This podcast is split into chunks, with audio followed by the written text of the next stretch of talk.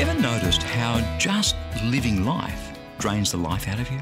It's a bit of a paradox, but you know what I mean. We all want to live a life that's worth living, but how can we do that with all that stuff that we have going on?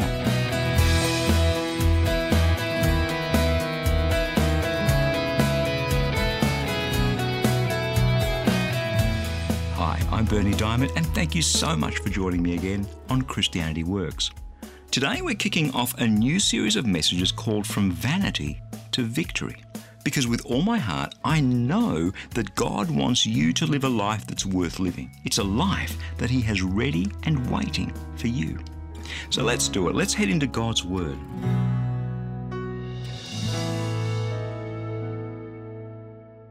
My hunch is that we all want to have a life that's worth living. I mean, you don't have to think too much about all of that, do you? If we weigh up our lives, each one of us, there are things that are worthwhile and enjoyable, and then there are things that we'd rather not have there, but I guess we can live with. And then there are things that are downright awful that we just wish would go away forever. And depending on the mix between those three, the good, the mediocre, and the bad, we either feel as though our lives are worth living or they're not. The problem is, and this is a universal problem, it's a problem that each one of us faces. As time goes by, the mix, the balance between the good, the mediocre, and the bad changes. Our circumstances change, our emotions change, our health goes up and down, and sooner or later, the old body will give out. And so, if we live our lives based on our circumstances, if we judge the value of our life based on what's going on and how we're reacting to it, well, we're pretty much at the mercy of the elements. And so, if I were to ask you right at this moment, do you have a life that's worth living? What would your answer be? And not only that, what would you be basing that answer on? How you feel? What's going on in your life? Or something else? That's what we're going to be tackling over the next few weeks on the program the value of the life that you're living, but in quite an unusual way. I say unusual because we're going to go to what I think, frankly, is simply one of the most extraordinary books of the Bible. It's the Old Testament book of Ecclesiastes. It's written by King Solomon, we believe, one of the wisest men who ever, ever walked the planet. In fact, when Solomon was a young man, God gave him the opportunity to ask him for anything that he wanted. This is how it happened. I'm reading from 2 Chronicles chapter 1 verse 7. God appeared to Solomon and said to him, "Ask what I should give you." And Solomon said to God, You have shown great and steadfast love to my father David, and have made me succeed him as king. O Lord God, let your promise to my father David now be fulfilled, for you have made me king over a people as numerous as the dust of the earth. Give me now wisdom and knowledge to go out and to come in before this people, for who can rule this great people of yours? God answered Solomon, Because this was in your heart, and you haven't asked for possessions or wealth or honor or the life of those who hate you, and you haven't even asked for a long life, but you've asked me for wisdom and knowledge for yourself, so that you might rule my people over whom I have made you king. Wisdom and knowledge will be granted to you.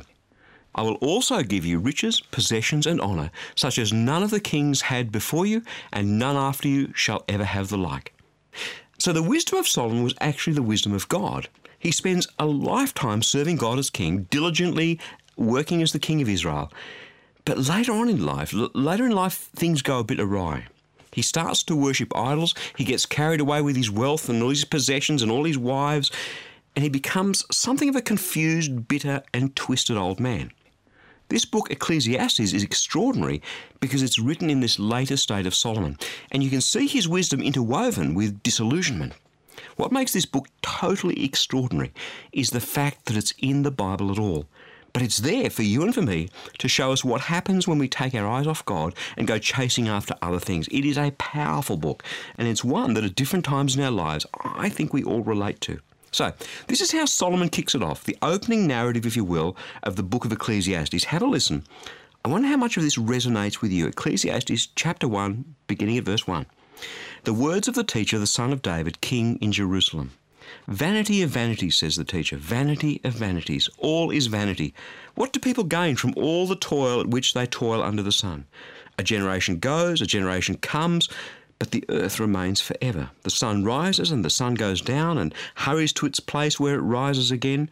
The wind blows to the south and goes around to the north. Round and round goes the wind, and on its circuits the wind returns. All streams run into the sea, but the sea is not full. To the place where the streams flow, they will continue to flow. All things are wearisome, more than one can express. The eye isn't satisfied with seeing, nor the ear filled with hearing. What has been is what will be, and what has been done is what will be done. There is nothing new under the sun. Is there a thing of which it can be said, See, this is new? It has already been in the ages before us. The people of long ago are not remembered, nor will be any remembrance of people yet to come by those who come after them. So do you see where Solomon's coming from? He spent a lifetime doing his best, exercising his wisdom in ruling over Israel, and he's coming to the end of it all asking himself, so what's the point? Why did I work so hard? We're really just on some great big cosmic treadmill. The wind blows around in circles, the rivers run into the ocean, but the ocean never fills up. The sun goes up, comes down, goes up, comes down, goes up, comes down. And is there anything new under the sun? No, he concludes. And when we die, no one's going to remember us. Great, brilliant. So, what was the point of all that, huh? I love, I absolutely love the fact that God has this particular book in the Bible, especially since, as we'll see later, Solomon never really comes up with an answer to his dilemma. He has a few suggestions along the way, but really he never nails it. And I think I think a lot of people are living their lives just like Solomon. You look at your life and it goes round and round and round and round the same mulberry bush, and really nothing ever changes. Our hair goes grey, our skin gets old and wrinkly, but fundamentally, nothing ever changes. Some days are good, some days are okay, some days are rotten, but at the end of it all, as life heads into its last stages, as was the case with Solomon here, what was the whole point to it? Was it really a life worth living? I mean, come on, really? On the one hand, being at that point is pretty tragic. On the other, that point of futility, of vanity, is exactly where many, many people are right now in their lives. Uh, we kind of try and sweep it under the carpet and ignore it, but it's there, and if we were truly honest with ourselves, many people would be saying right now, just like Solomon, vanity of vanities, vanity of vanities, all is vanity. What do people gain from all the toil at which they toil under the sun? And let me say this from the bottom of my heart. If you're in that place at the moment, then that's the very question, the very question that you should be asking yourself. It's time to bring this to a head. It's time to stop ignoring that sense of futility, that sense of my life has no value, is of no consequence, like, like a thin vapour here today, just and gone tomorrow, and to do something about it. That's why, over these next few weeks, in this series of messages that I've called From Vanity to Victory, we're going to be looking at just this because God's plan God's plan is for you and for me that we should have a life that's worth living. And it's time to lay hold of that life, a life of victory, irrespective of what the circumstances are that we happen to be facing. I, for one, would hate to get to the end of my life and be in the place that Solomon was at, looking at all my efforts and thinking, what a waste. Uh, how about you? Now, please don't misunderstand me. I'm not preaching some happy clappy gospel here. I'm not suggesting for one minute that we won't have trials and sufferings, you and I, because we will. Jesus promised us that. But what I want to know is how you and I, given who we are, where God's put us, what He's given us and hasn't given us, given all that, how can you and I have a rich, full life in the middle of all that? That's what we're going to be talking about after this short break and for the next few weeks in this series of messages called From Vanity to Victory.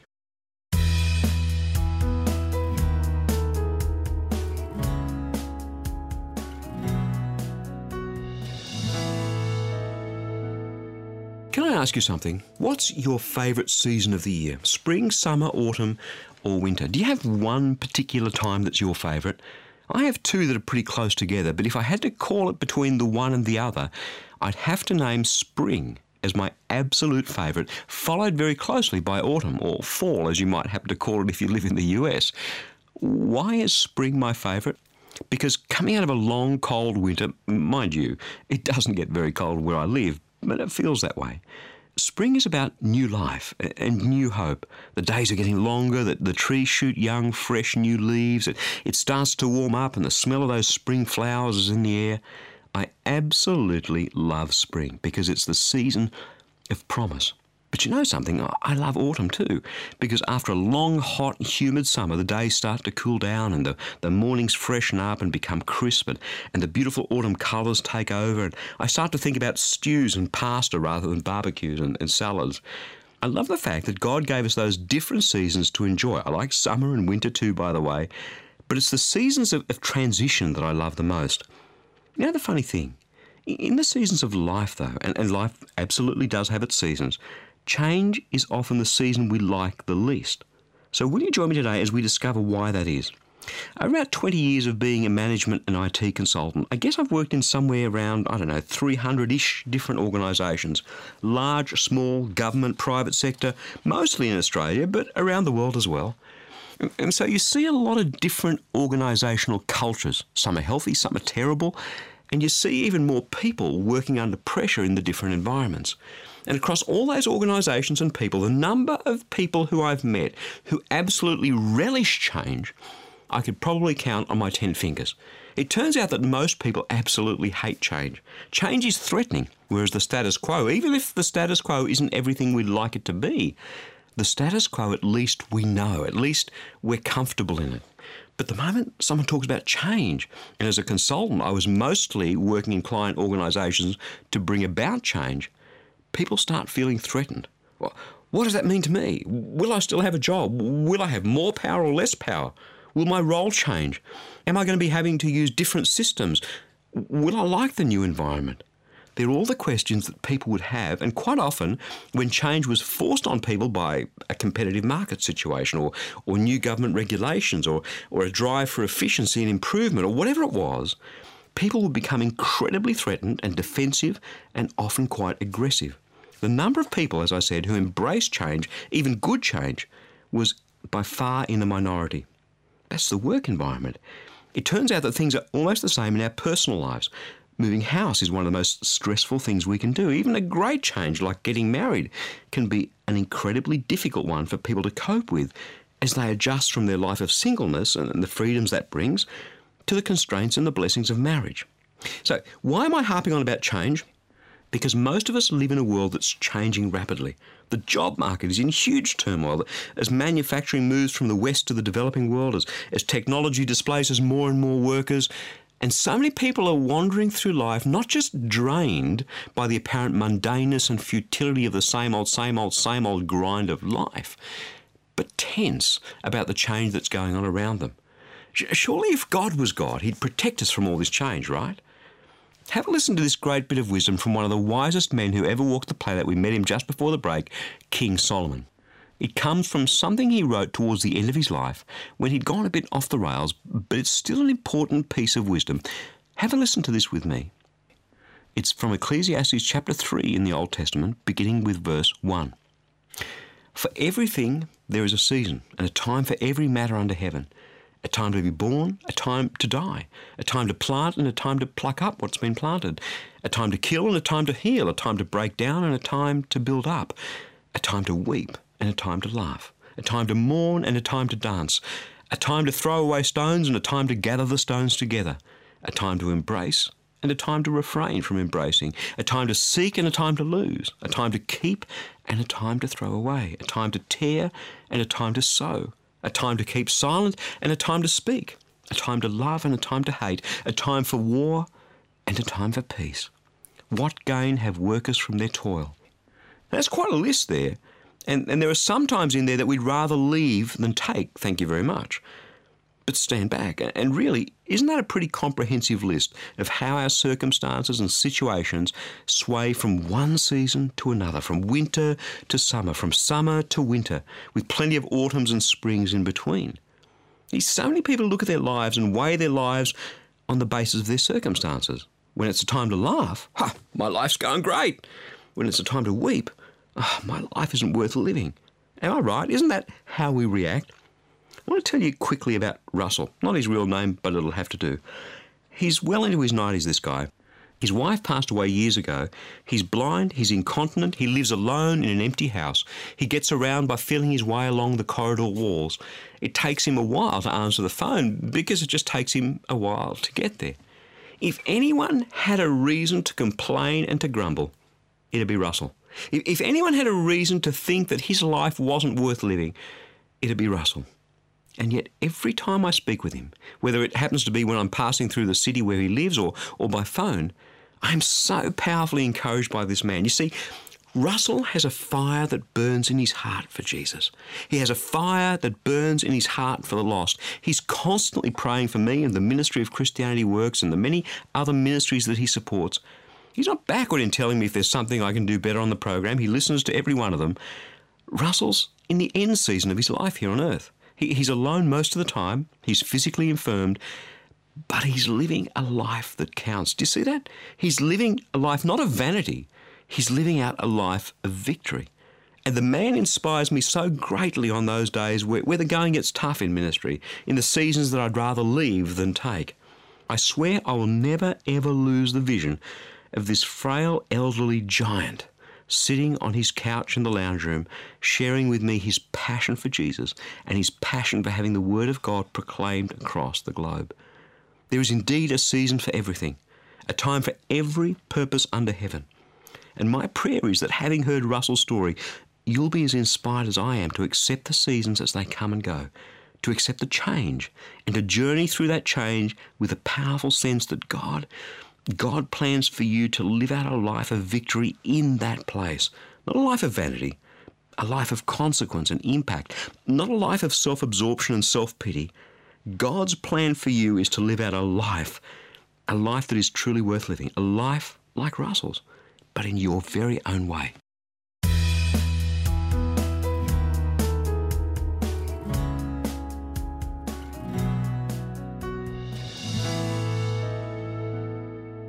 Life has a habit of draining the life out of us. Have you noticed that? I know it sounds a bit odd, but you know what I mean, right? It's like our zest for life, our energy, our sense of wonder and anticipation and joy and delight are all drained by the sheer grind of living out our lives and, and putting food on the table and, to be honest, serving the many idols and gods that we've set up for ourselves.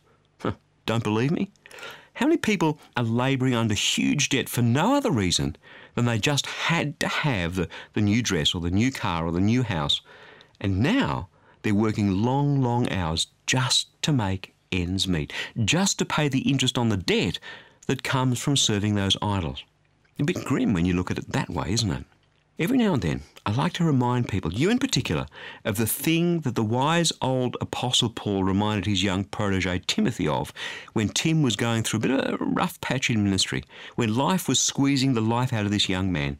Paul wrote to him this. You can read it in 2 Timothy chapter 1, verse 6. For this reason, I remind you to rekindle the gift of God that is within you through the laying on of my hands. You see, deep down inside, you and I have a gift, an ability, a dream, a passion, something we love doing, something we've always wanted to do, something that gets us excited and fired up. And are you getting this? Are, are you feeling this? Is this simple scripture sparking something in your heart that God put there long ago? Something that perhaps you'd forgotten about, something that's been lying dormant. And every time it tried to raise its head, it was drowned out by all the other things clamouring for your attention and your priorities. Maybe, just maybe, God put us in this place together today just to remind you of the gift, the dream, the passion that He handcrafted into your DNA all those years ago. Maybe, just maybe, God wants to wake us up to the life that He planned for us, the life that's truly worth living. Ah, oh, that gift, that dream, that passion will always require sacrifice. They always do. They always drag us out of our comfort zones. Jesus ached for his people. Jesus wept for his friend Lazarus. Jesus lamented over his people in Jerusalem. Jesus suffered for you and for me so that by his sacrifice we might be set free from the power of sin and death over our lives. Always involves sacrifice. And somewhere deep inside, as we meet this Jesus, as, as we walk in his love, somewhere deep inside, there's a little of that in each one of us. Life isn't meant to be full of vanity. Life isn't meant to be just some meaningless existence that's, that's here today and gone tomorrow. Life is meant to be lived to the full, using all that we are and all that we have and all that we hope for to glorify God, to love Him, and to bless those around us for His glory. That's what life is about. And when we start discovering that life right in the middle of the realities that we face, then life starts getting some meaning and direction back And just in case, I mean, just in case you should come back to me and say, yeah, Bernie, great theory, but you want to see my life. You, you want to see the pile of dirty nappies I have to contend with. You, you want to see the accounting reconciliations piling up in my in tray at the office, all those boring emails that are sitting in my email in tray. Next week on the program, we're going to be chatting about discovering meaning in the midst of the mundane things of life because almost always God's plan is for us to bloom right where He's planted us. However unfavourable conditions might be, however boring or mundane things might be, God is a God that has an amazing plan for life. For your life and for my life. It is not a plan for you and me to drift through each day wondering what's going on, wondering what the meaning of life is, wondering as we wake up, is this all there is? Isn't there supposed to be something more to life than just this? The answer is yes, there is. God has created you and created me to do the good works that He prepared beforehand for us to walk into. God has a plan for meaning and purpose and fulfillment in our lives. I'll come back to it. It almost always involves sacrifice. It almost always involves a tough choice. But God has a plan. He has a plan for you and me to live a life that's worth living.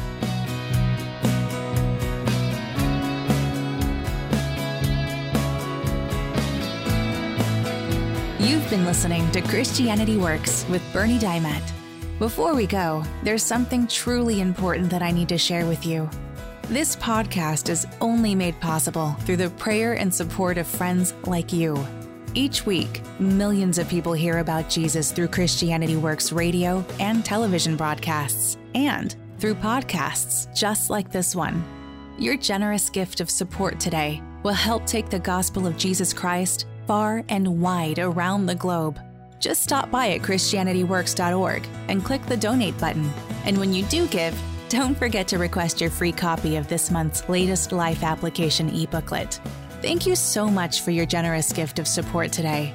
Again, that web address is ChristianityWorks.org. I'm Jennifer. We'll catch you again next time.